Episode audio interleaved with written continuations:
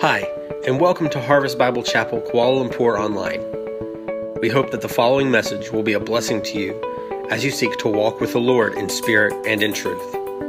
For more information about our church, please visit www.harvestkl.org or click the link in the description below.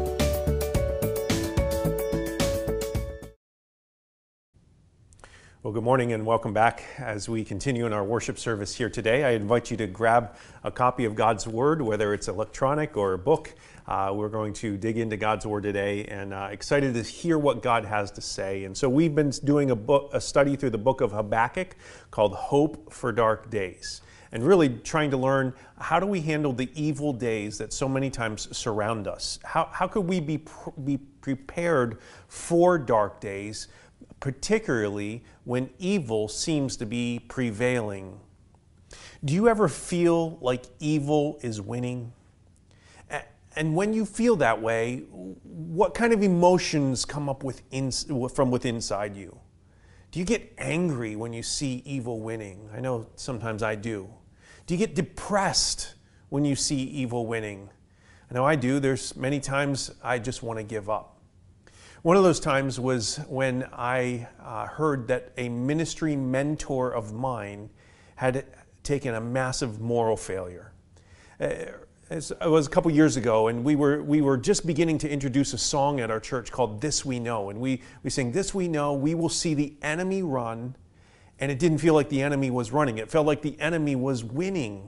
It felt like we were having to retreat and run away from the, from the enemy. This we know we will see the victory come. And it didn't feel like victory, it felt like defeat. And tears would stream down my face as we would sing, We hold on to every promise because you're unfailing and we trust you. Because it didn't seem like those things were actually true.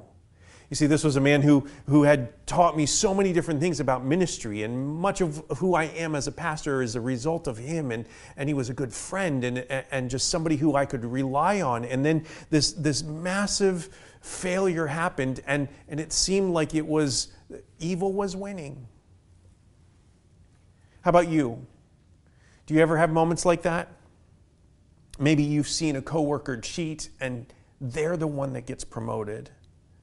Uh, maybe we just see something in society around us. We see how powerful politicians steal money and, and get away with it.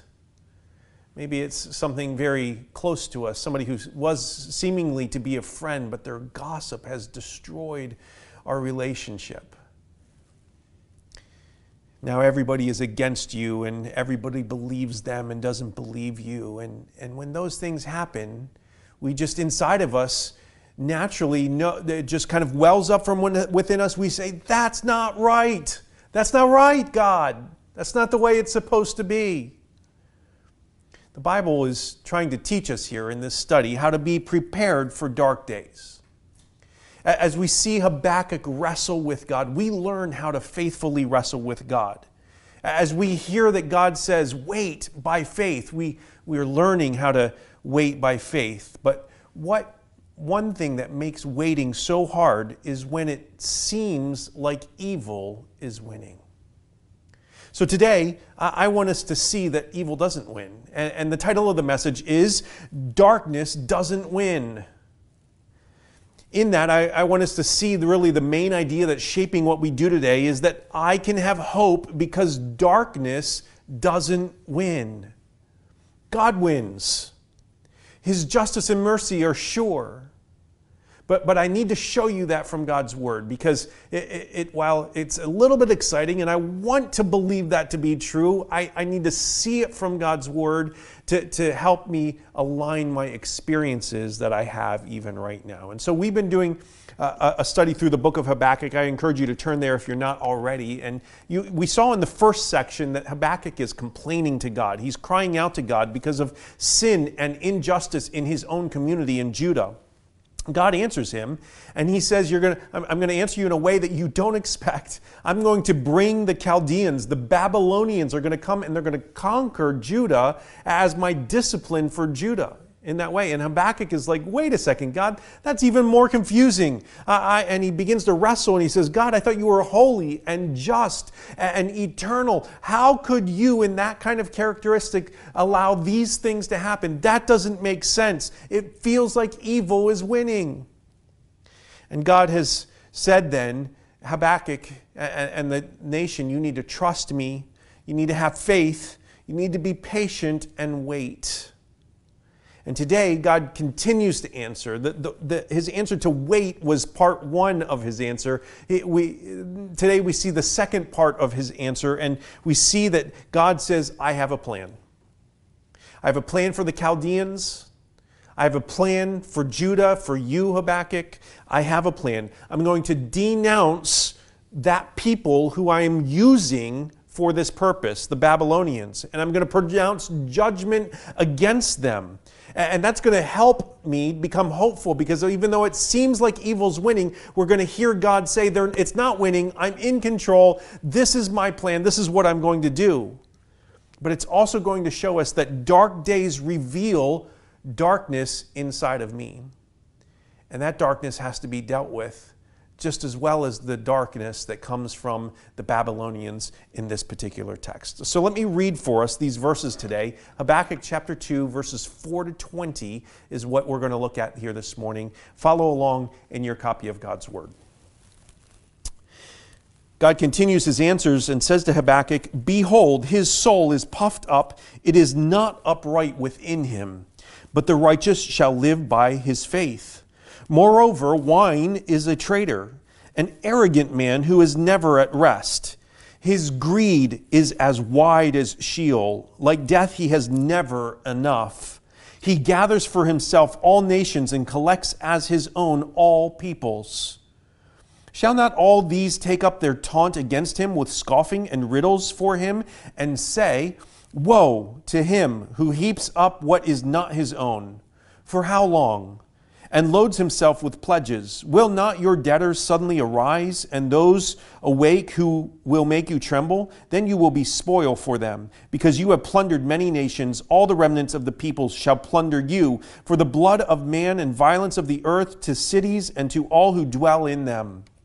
Woe to him who gets evil gain for his house, to set his nest on high, to be safe from the reach of harm. You have devised shame for your house by cutting off many peoples. You have forfeited your own life. For the stone will cry out from the wall, and the beam from the woodwork respond. Woe to him who builds a town with blood and founds a city on iniquity.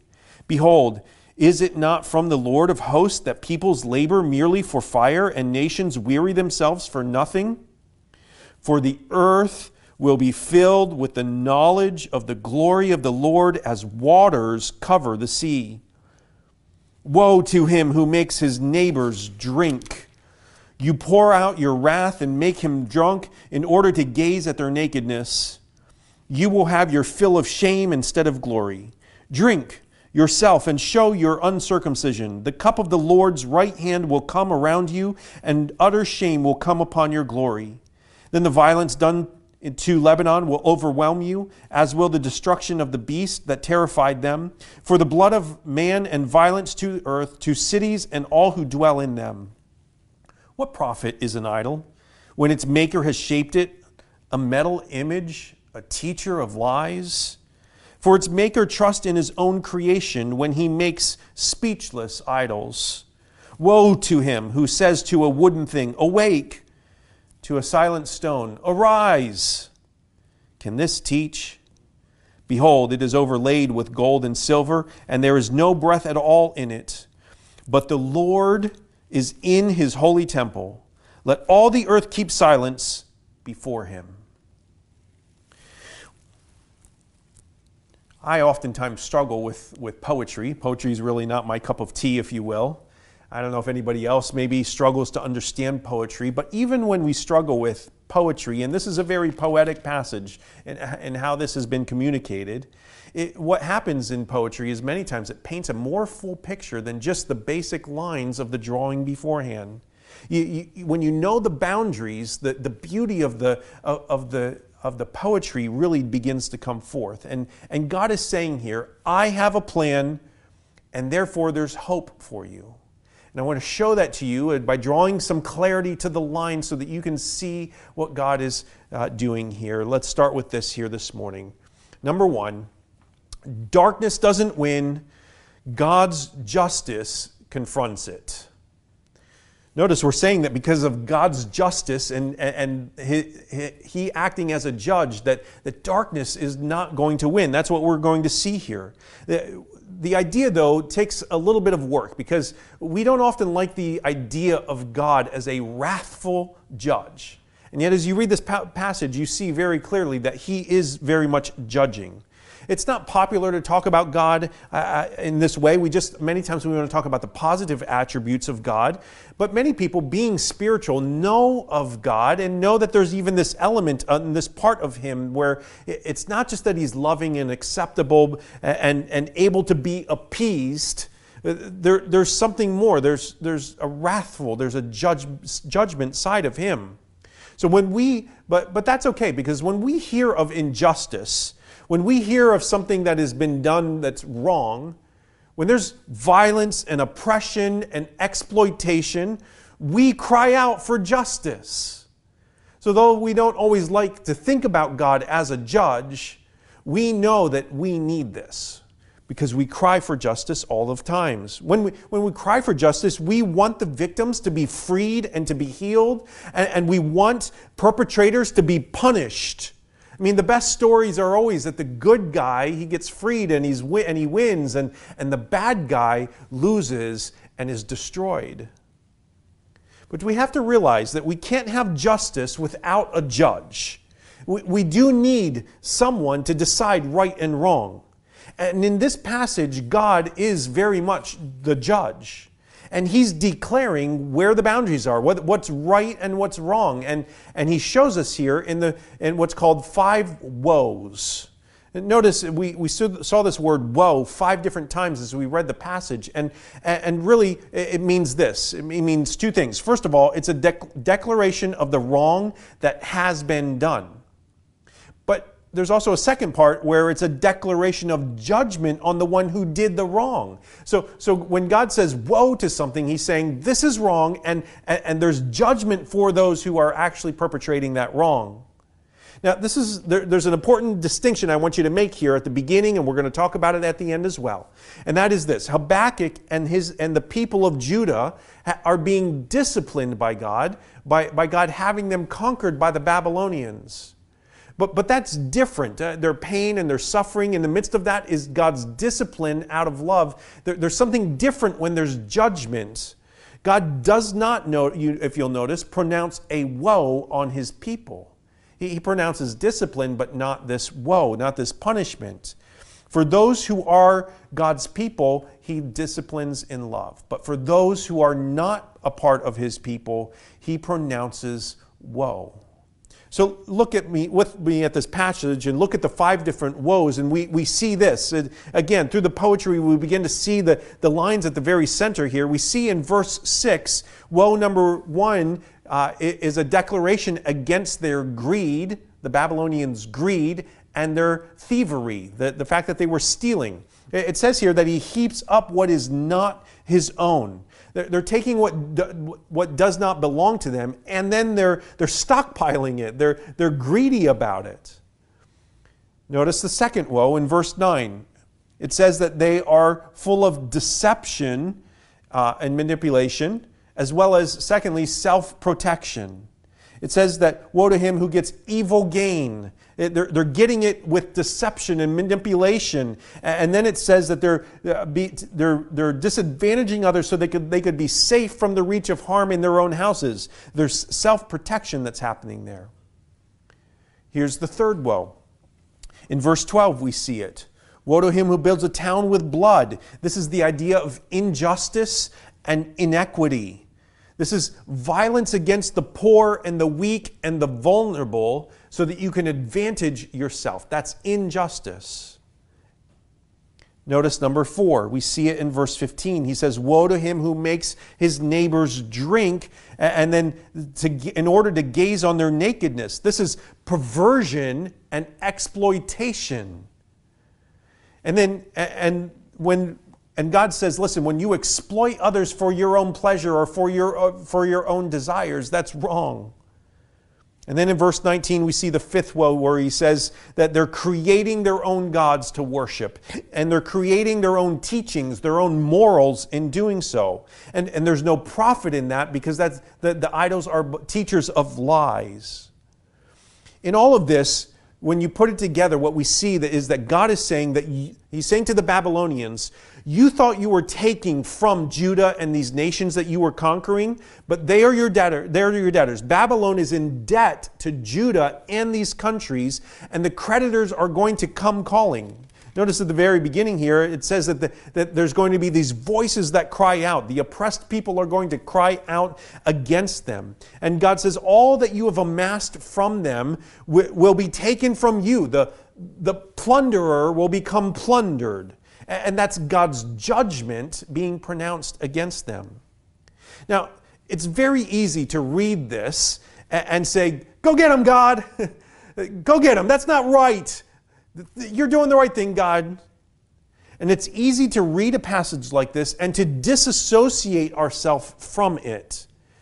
We, we give a weak cheer for justice when we see that God is going after things, but most of us we don't associate ourselves with Babylon. We, we read ourselves into the story as the hero.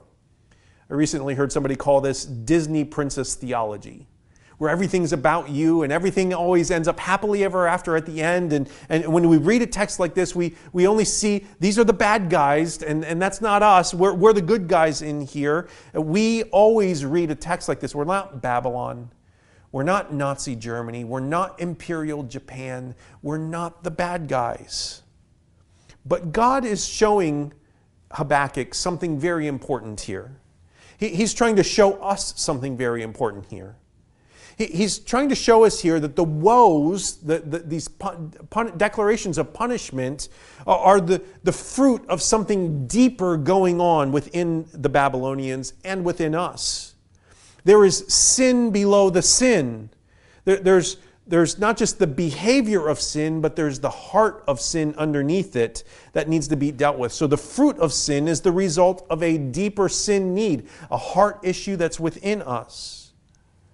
So, what's at the root? Well, Habakkuk actually uh, tells us that it's two things. The, the, five woes are, are, are sandwiched between two bigger problems. It's a woe sandwich, if you will. The, the, kind of bookends that, that kind of support the, what God is saying here in the middle and why He's giving them punishment. He, he's actually trying to reveal that there's this heart issue that is going on. There's a root issue that's going on. And when you understand, when you don't read a Disney princess version of the Bible, you begin to look at it and say, How does this reflect me? Even in these all this darkness, we begin to look at and see that there's two root issues that impact and affect every person from every nation in every culture of the world. And we must acknowledge that even if darkness, uh, even, even if darkness doesn't win, I'm affect, infected by it. Darkness doesn't win, but I'm infected by it. I mean, we're hearing this good news that God's justice is going to come and it's going to take care of, it's going to confront evil uh, in, that's in the world, that's in the dark days. But, but then we begin to realize wait a second, the evil, the, the fruit of evil, well, that might the fruit might even be fruit in my own life. I might actually fall into one of these categories. And for sure, what we're going to see is that every one of us is infected at the core, we're rotten just like the Babylonians were. We see this starting in verse 4. We see that it says, notice, Behold, his soul is puffed up, it is not upright within him. There's this puffed up nature. There, there's another word for that. Notice in verse 5 it says, uh, An arrogant man is never at rest his greed is as wide as Sheol. Sheol was the, the place of the dead. And, and so it's the idea of as wide as hell. And, and it never has enough. And he's gathering for himself. Eh, there's this idea of selfishness. Eh, say it this way I am infected with pride. That's what Habakkuk is, and God is pointing out here. Pride is this puffed up, arrogant, never at rest, greedy, always about my own stuff. God is saying, Why is Babylon stealing and hoarding and unjust and violent and perverse and conquering, but always still empty and never satisfied? God is saying that at the core they are proud and they are arrogant and they are empty. Verse 16 actually uh, expands on this a little bit further, and, and in that it says um, that they're looking for their own glory. It says, You will have your fill of shame instead of glory. They're, they're, they're looking for glory, but it's going to turn into shame. Their thirst is for glory, and, and that's this idea of uh, the idea of glory of this weightiness or, or significance. But they get shame instead. This is so important because we all want glory. We are all driven trying to find a, a place where we matter, where we have authority and power, where we can be self sufficient. These are all issues of, of glory for ourselves. And we fall into the temptation of, of Eden's serpent, serpent, just like Adam and Eve, uh, when they heard, You can be like God. You can, you can be God like. We fall for that. And this is what is driving Babylon to steal and to kill and to destroy and conquer and exploit. And it's what drives you and me too. This is the problem. We want to be successful, we want to be pretty and smart. We want to be independent or we want to fit with the group really well. It's fascinating. There was a, an interview that has captured, long captured my attention that was done in the 1980s in Vanity Fair. I, I wasn't really reading that at that point, but has, have seen it since. And uh, one of the most famous celebrities in the world ever was commenting at the beginning of her career. She was talking about why she was trying to seek fame and accomplishment. And, and Madonna said this She admitted, I don't really feel special. I'm out there trying to achieve fame because, she said this, when I achieve a new level, of celebrity, I feel special. But then it goes away and I have to reach even further. Isn't that a description of the emptiness of, of, of trying to get glory for yourself? Likewise, uh, uh in, in, that magazine was a, uh, an interview with Chris Evert, the, the tennis star from the, the women's tennis star from the, and champion from, from that era as well. And she was talking about why she was driven to be the best. And she said this winning made me feel pretty. It means this she was trying to win, and, and we got to think about what are our motivations for life, okay? Because she was insecure and trying to cover herself with honor and trying to feel beautiful and significant. Madonna, Chris Evert, the Babylonians, you and I, us are trying to fill ourselves with things other than God, things, uh, things that God created instead of God Himself. A couple weeks ago, we learned that the treasure in the dark is God Himself, but we're not looking for God Himself. We're looking for the things He created. And the truth is that apart from Christ, we are all empty and longing for glory. We're addicted to the crowd. We, we strive for the compliments we we are trying to fill things in our life to caress our own egos. We long to cover ourselves with honor, to feel like we matter, to be noticed and to be respected. When we are empty and longing for glory, there is no end to how we will use people for our own means, for our identity, for our need for power, for our need for comfort for our desire for control. We will use and disadvantage and, and act unjustly to others to fill ourselves with this thing. And the Bible is telling us that, that the reason for this is because we have pride within us. We're seeking our own glory. And when there's an entire culture that's filled with people like this, there's all kinds of evil that results. What I'm trying to get you to see here is that the same things that were driving the Babylonians, that ultimately ended up in God's punishment against them, the same thing that the Babylonians were being driven by are the things that you and I are driven by. That's what the text is teaching us here today. That's what the Bible throughout uh, is teaching us. Every human heart has all the ingredients necessary to build this kind of wickedness. Now, I know you might be thinking, Pastor, I, I would never do that. I, I, I could never manipulate somebody like this. I, I could never abuse somebody or take advantage of them or exploit them in these ways. And perhaps you're just a bit naive in your understanding of your capacity for evil. The seeds are in all of us to grow this kind of terrible fruit.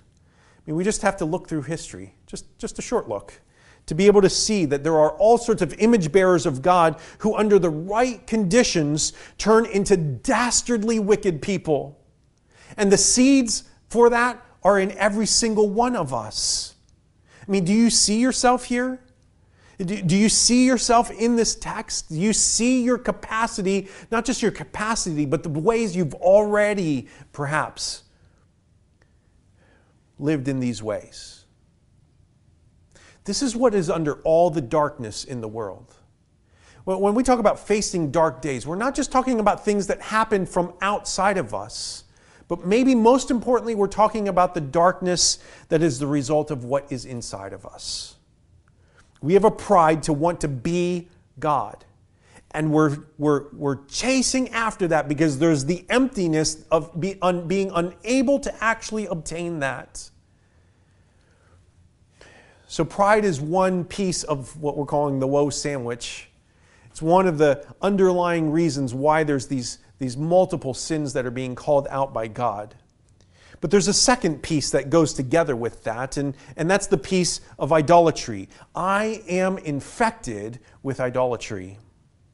In verses 18 and 19, uh, Habakkuk kind of calls this out and shows us this. It says, What profit is an idol when its maker has shaped it a metal image, a teacher of lies. We, we see here that, that idolatry is the pursuit of other things. Anything other than God that we are pursuing is potentially an idol. It's potentially something that we place as greater importance than God Himself. So you remember in chapter 1 when Habakkuk was talking and, and complaining about the Babylonians the second time to God, and he talked about how uh, they scooped them, scooped up his nation like fish, and then they praised their own nets in the catching that they were doing. And it's in, in chapter 1, verse, uh, verse 14. It says, You make mankind like the fish of the sea, like crawling things that have no ruler. He brings all of them up with a hook. He drags them out with his net. He gathers them in his dragnet and rejoices and is glad. Therefore, he sacrifices to his net. He worships, worships it, right? And he makes offerings to his dragnet, for by them he lives in luxury and his food is rich what we see here is that the Babylonians are going to believe in their military might and their, their governmental power and the conquering ability that they have. They're going to worship themselves and their ability to do these things. And listen, what happens in us as well, whenever we have some sort of perceived success in life, many times we make that the thing we continue to push because it's, it's become an idol to us. We think that, that we're going to trust in that rather than God Himself. Habakkuk has seen already that the Babylonians were an idolatrous people. They put their trust and their hope and their confidence in their own means of success. I mean, is that possibly true of you today? The reality is, any one of us who is not centered on the glory and grace of God through Jesus Christ will be centered on an idol.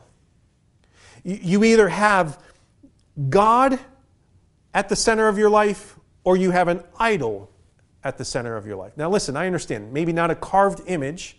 We're talking about a heart idol. We're talking about something that, that you are pursuing because you're trying to fill the emptiness that God has placed in you that you're supposed to use to seek Him.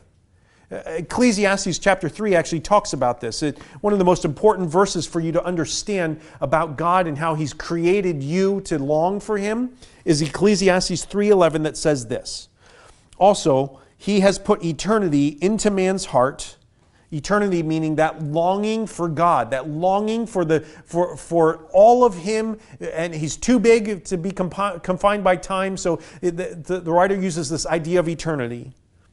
He has put eternity into man's heart, yet so that he cannot find out what God has done from the beginning to the end. In other words, God places within you a desire for Him, but an inability to find it in your own power and ways. You have to do it His way to find satisfaction and fulfillment. And so there's so many people running around empty and trying to fill themselves with all sorts of things that are, that are C.S. Lewis called it the God shaped hole. We're trying to fill that God shaped hole with things that don't fit the hole because we are trying to find things outside of God. And that's not how God designed it. We're longing for something greater than ourselves, and we devote ourselves to that thing, and it becomes an idol. Let me maybe define what idolatry is even a little bit further here today. It's when I take a good, good thing and I make it an ultimate thing. So, yes, there's carved images that are idols that we actually assign, but, but many times the Word of God is more concerned with what's going on in our heart, not what's on the exterior. And so there's these heart idols that are that we grab onto. We did a whole series above all else this summer, and you remember the iceberg with the tentacles and, and describing the heart and, and the things that we try to grab onto are the idols. And many times we make a religion of our own making believing Satan that we don't need God to do these things. We can do that for ourselves. And so that's why Habakkuk here calls out the idea of, of taking a wooden thing and say, awake, and a stone thing, arise. And that how can it teach? Because you're making it for yourself. So why? Why do we do this idolatry thing? We do it because of our pride, for sure. We take success and being pretty or smart or being part of the group. We take it and make it ultimate to validate our existence. We, we make it the thing that we find our significance in or our security in. We make these things ultimate and then we'll do anything to try to achieve them. So I remember when I was in kindergarten or prep senior, and uh, there was a friend of mine, he was my best friend, Mark was his name, and Mark and I did everything together. And, and uh, one time there was going to be a, a, a special book sale, uh, new books that were being sold very cheaply, and, and uh, we got to preview it in class, and then we had to come back that night and, and with our parents to make the purchases. And there was this whole book fair that was going on, and my friend wanted a book that was just this uh, story about an American football team. And I remember looking at it and not being super impressed with it, but I saw him and a number of other guys. They were so excited. They all wanted this particular book. And so uh, when I got there, I w- rushed over to the book and I, and I found that there was one left. And I grabbed it for myself and took it, and my parents bought it for me. And then my friend, my best friend Mark, walked in late, later than the rest of us. He walked in and he was looking for the book, and I saw him in tears because he didn't have the book that he wanted. I didn't even want the book, but I took it because I had within me this idea that if I was, I could be part of the cool kids. I, I could, I, we all wanted this book, that if I had this book, it would mean that I was somebody special. And I took it because it was an idol, because it had become something of greater value than, I didn't even really like the book. But I, I saw the value in others, and so I took it for myself. This idol- idolatry thing is why we bend and break the rules to get ahead, because success is an idol. It's why we diet and exercise and overspend on beauty products and personal products, perhaps even give our body away because we want to feel pretty. It's why we cheat on an exam to get a better grade because we want to appear smart. It's we, why we go along with the family's wishes instead of standing for what we believe in because we, we don't want to be uh, ashamed apart from the group. And when there's a culture that's filled with idolatrous people, it destroys the societies. We begin to idolize those who agree with us, and we begin to demonize those who are against us or who see the other things, and then we point fingers at each other and begin to blame. But Christianity says something really important to understand. Christianity says the problem is not them, the problem is me. It's my heart. it's my pride, it's my idolatry that's at the root of darkness. The cause of dark days in every place, in every time, in every culture is the darkness that is within each one of us, the pride and the idolatry that is many times at the very ground floor uh, of all the sinful actions and thoughts and desires that we have. It affects everybody. And there is no ability to flatten this curve. It infects every single human heart. Now, that's a little depressing. What do we do with this? I mean, what do we do with a passage like this? Uh, how do we make sense of this passage where there's where God is wrathful and he's sending his judgment and we kind of cheer for that but then we realize actually we are the ones that need to be judged too. How do we read this passage and understand what God is calling for us? Where's the hope that is found in this? Well, let me tell you a story. I, the other night I was watching a movie called Castaway with my youngest son. And it's interesting. Over the period of time, we'd watched Castaway a number of times, but for some reason, we'd only seen it from the middle of the movie onwards. Uh, he had never seen it from the very beginning. And so he was like, Dad, can, can I see the beginning of the movie? Like, why is the guy even on the island? And so we watched the movie from the beginning, and, and it was so interesting. When, when the crash happens, when the, when the airliner uh, airplane crashes into the ocean, and he, he's able to hang on to the life raft, and, and he gets into the life raft, and he's just exhausted. The, the next scene in the movie, he's actually hearing the part of the life raft deflate as, they, as it crashes against a rock. You see, he thought he was in the middle of the Pacific Ocean but somehow the currents had pushed him up against an island. And it's fascinating as the raft is bumping against the rock and, and, it deflates a little bit. He kind of looks up, and in the midst of this pitch black ocean, he realizes he's against the rock. And then a flash of lightning in the middle of the storm appears. And just for a moment, he gets to see the light. He gets to see there is something around him. And, and we see the flash of lightning once or twice, we, a couple different times. And the next thing we know, he's, he's on the beach uh, once sunlight has appeared in the midst of, pitch black dark, he sees flashes of light that reveal hope. And today, I'm trying to show you flashes of light, of hope, to even help deal with dark days, but in particular, to do the work of dealing with the darkness that is within us.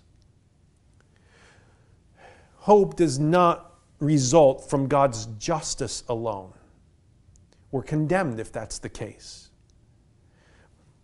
But hope does come when He covers us with His mercy. Write this down. Number three this morning darkness doesn't win, God's mercy covers me. We see two flashes of, of light in this passage in verse 14 and in verse 20. Uh, start in verse 20 to begin with. We see at the end of the passage it says, But the Lord is in his holy temple. That's a flash of light for us to understand here that the Lord is in control. He's right where He's supposed to be. He's ruling and He's reigning, and He's in control in the midst of the dark days that Habakkuk is facing, the, the, the exile and the conquered by Babylon. And, and even in the judgment of Babylon, where's the hope? And, and God is right where He's supposed to be. He's in control in the middle of the dark day that you're facing right now, in the middle of the darkness that you're seeing in the midst of your own heart. He's right where He's supposed to be. And in that, it helps us understand the knowledge of who He is, which is the second flash of light in this passage. Look at verse 14.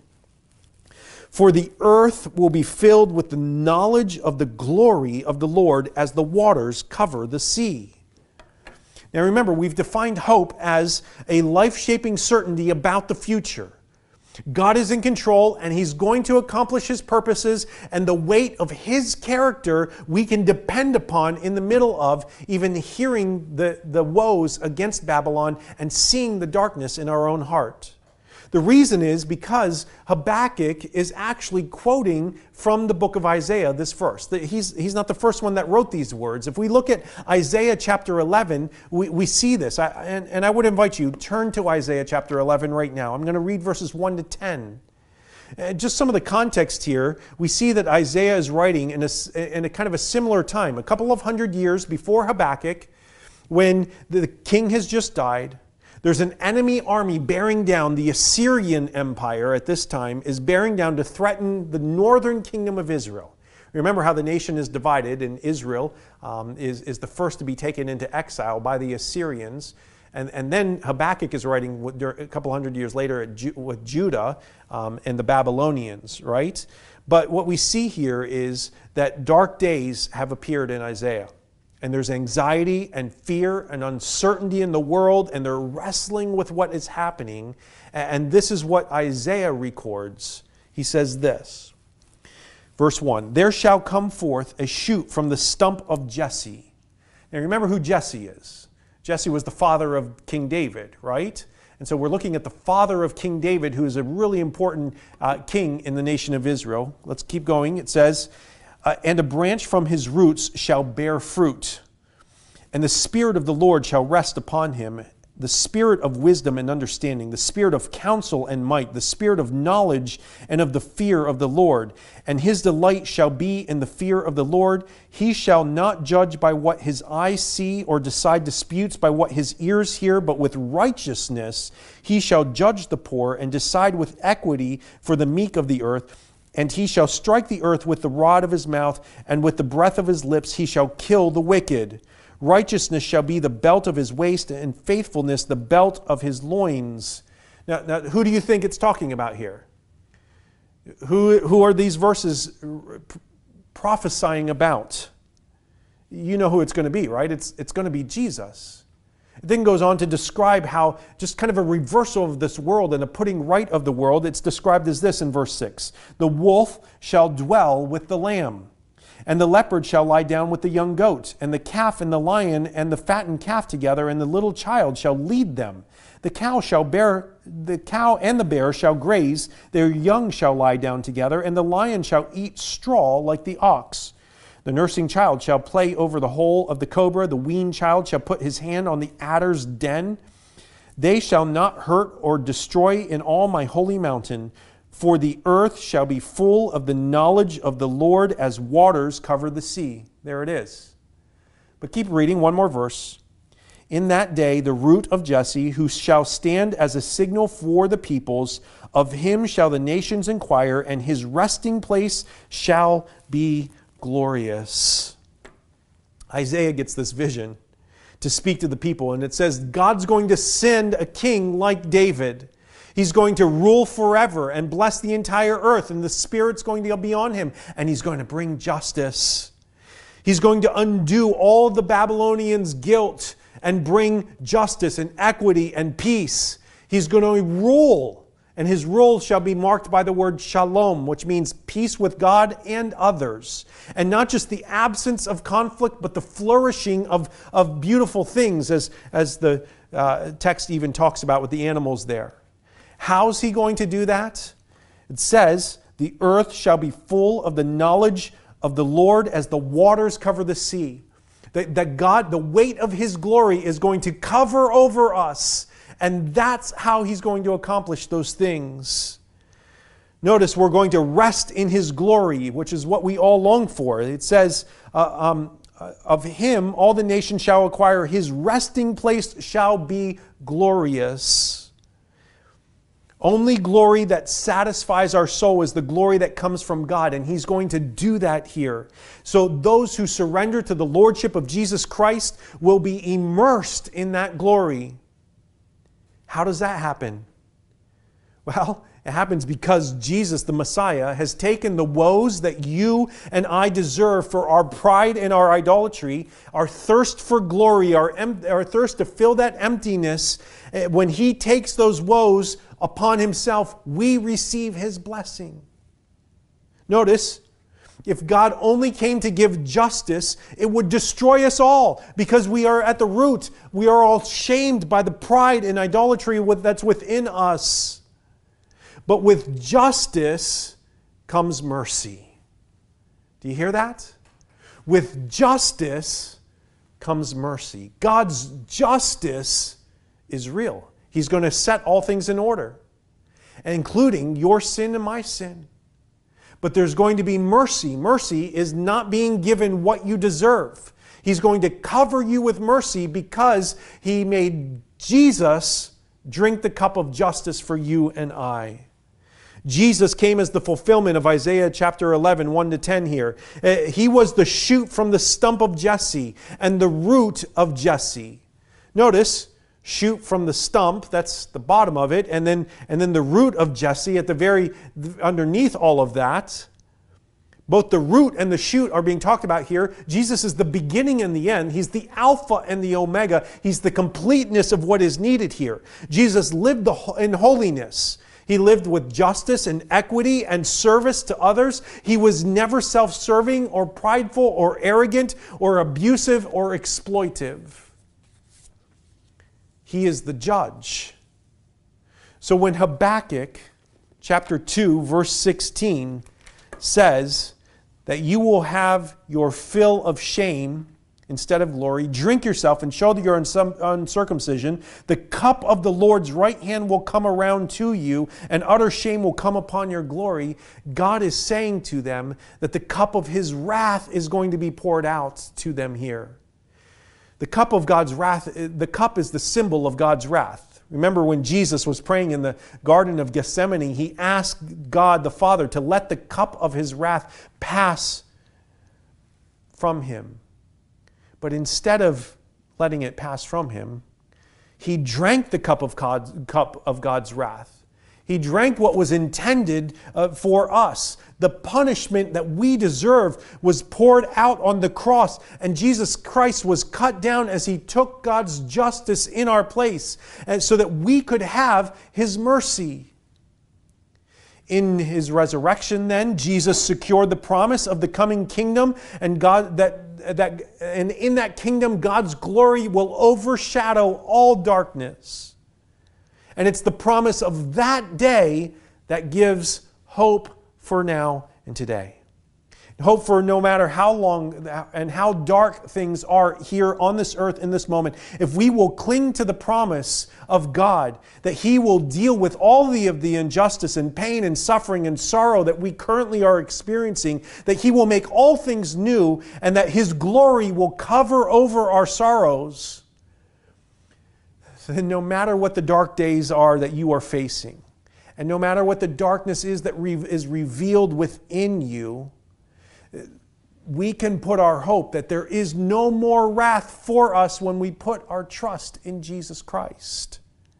Jesus took every last drop of the cup that, that was supposed to be meant for us. And the only thing then that's left is here on earth loving discipline. And, and that means that there's hope for even the worst of us. Even those who are most honest Uh, earlier when we saw the darkness within ourselves. We can see that. We can make terrible choices in life due to our pride and our idolatry. Listen, I'm not saying we should go out and do that, but I'm saying if that happens, when that happens, we can really mess things up. But God will lovingly discipline us, He won't punish us. That's hope. That's good news. He's still on the throne ruling and reigning. And one day he's going to come and he's going to and make all the sad things come untrue. It says here that he, the earth, is going to be filled with the knowledge of the glory of the Lord as the waters cover the sea. The hope of that day should give us confidence to hope today for these things. I can have hope because darkness doesn't win. Darkness doesn't win.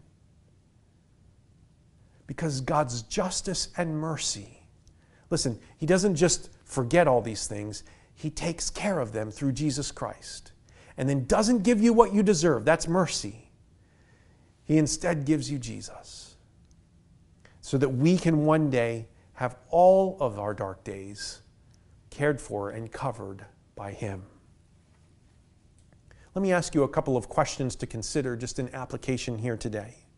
Maybe take a moment and think of them quickly. Just write down the first responses as I ask these questions and then come back to this later today or later this week and consider these things even further. Number one, where do I see pride and emptiness still driving my choices in life? Would you have the courage to, to look for that? Would you have the courage to ask God, God, where, where do I see pride th- this pursuit of wanting to be significant or successful or pretty or smart, where do I see that driving me and maybe driving me into all sorts of really sinful things? God, would you show me where I stumble? Question number two What is God revealing to me about potential idols in my heart? I mean, even right now, can you see that there's something that you pursue? It might be comfort. And in your pursuit of comfort, you'll, you'll, you'll give up on God. You'll do sinful things to just get comforted. Maybe it's control. I'm going to do it my way, and, and I'm not going to let God tell me what to do. And so we do all sorts of sinful things to try to gain control over our lives. There's many ways that that might look.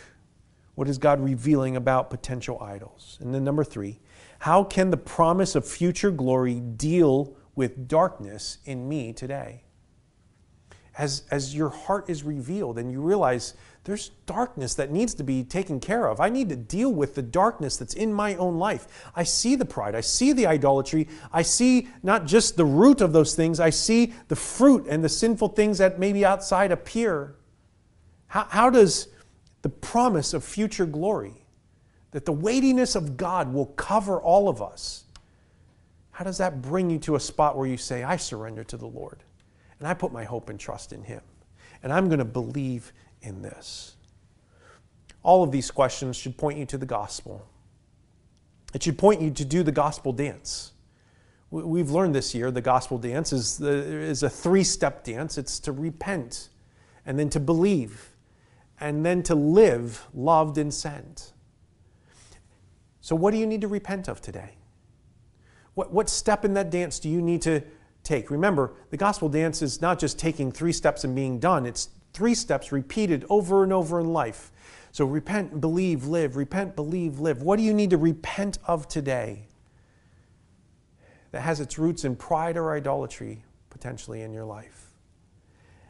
And then once you've repented of it, how do you need to believe that, that God is both judge but, but full of mercy and, and taking care of the problem through Jesus Christ? What truths and promises do you need to hold on to today to believe those things are true about you so that your identity is shaped by the mercy that God has covered you with, not by the striving in your own power to try to make things right?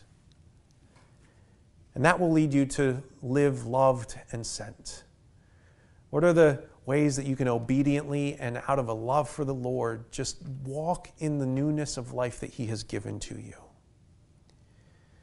In this, we know that the enemy is going to run. Darkness doesn't win, God wins. We know that victory does come even if we're not experiencing it right now, even if we're experiencing all sorts of darkness, darkness because of myself or darkness because of what people have done to me. I'm in dark days because of myself and others' darkness. But I know the victory's coming. I, know that there can be hope, that there can be this confident assurance of the future. And so I can live for Him. I'm going to hold on to every promise that He's given to me because He's unfailing and we can trust Him and we can believe that what He says is best and true. Let, us pray and ask God for that, even as the worship team will then remind us of these things. Let's go before the Lord right now. Heavenly Father, I thank you for the truth that darkness doesn't win. God, that's a great victory banner. Lord, we praise you that darkness doesn't win. We believe that darkness doesn't win. Even in the darkest of moments, Lord, you give us flashes of hope that we can see. Darkness doesn't win. Lord, would you help us to live from the victory of that? The victory that you've won for us. Lord, we haven't done anything for it, but Lord, we're putting our trust that you have covered us with mercy. And so, Lord, we put ourselves into the place where we say, We trust you. We will live for you. We'll do what you say. When you say wait patiently, we'll do so. When you say wait with faith, Lord, give us faith. Lord, when, when we don't know what your answer is, Lord, we'll still trust you are good and eternal and you are God and you know what's right and you're in your throne room, you're in the temple. We trust you. God, would you build our faith and belief in this and help us to live accordingly? Would you help us to be filled with the knowledge of the glory of the Lord? This we know, the knowledge of the glory of the Lord. Would you fill us with it? We pray in your Son's name. Amen.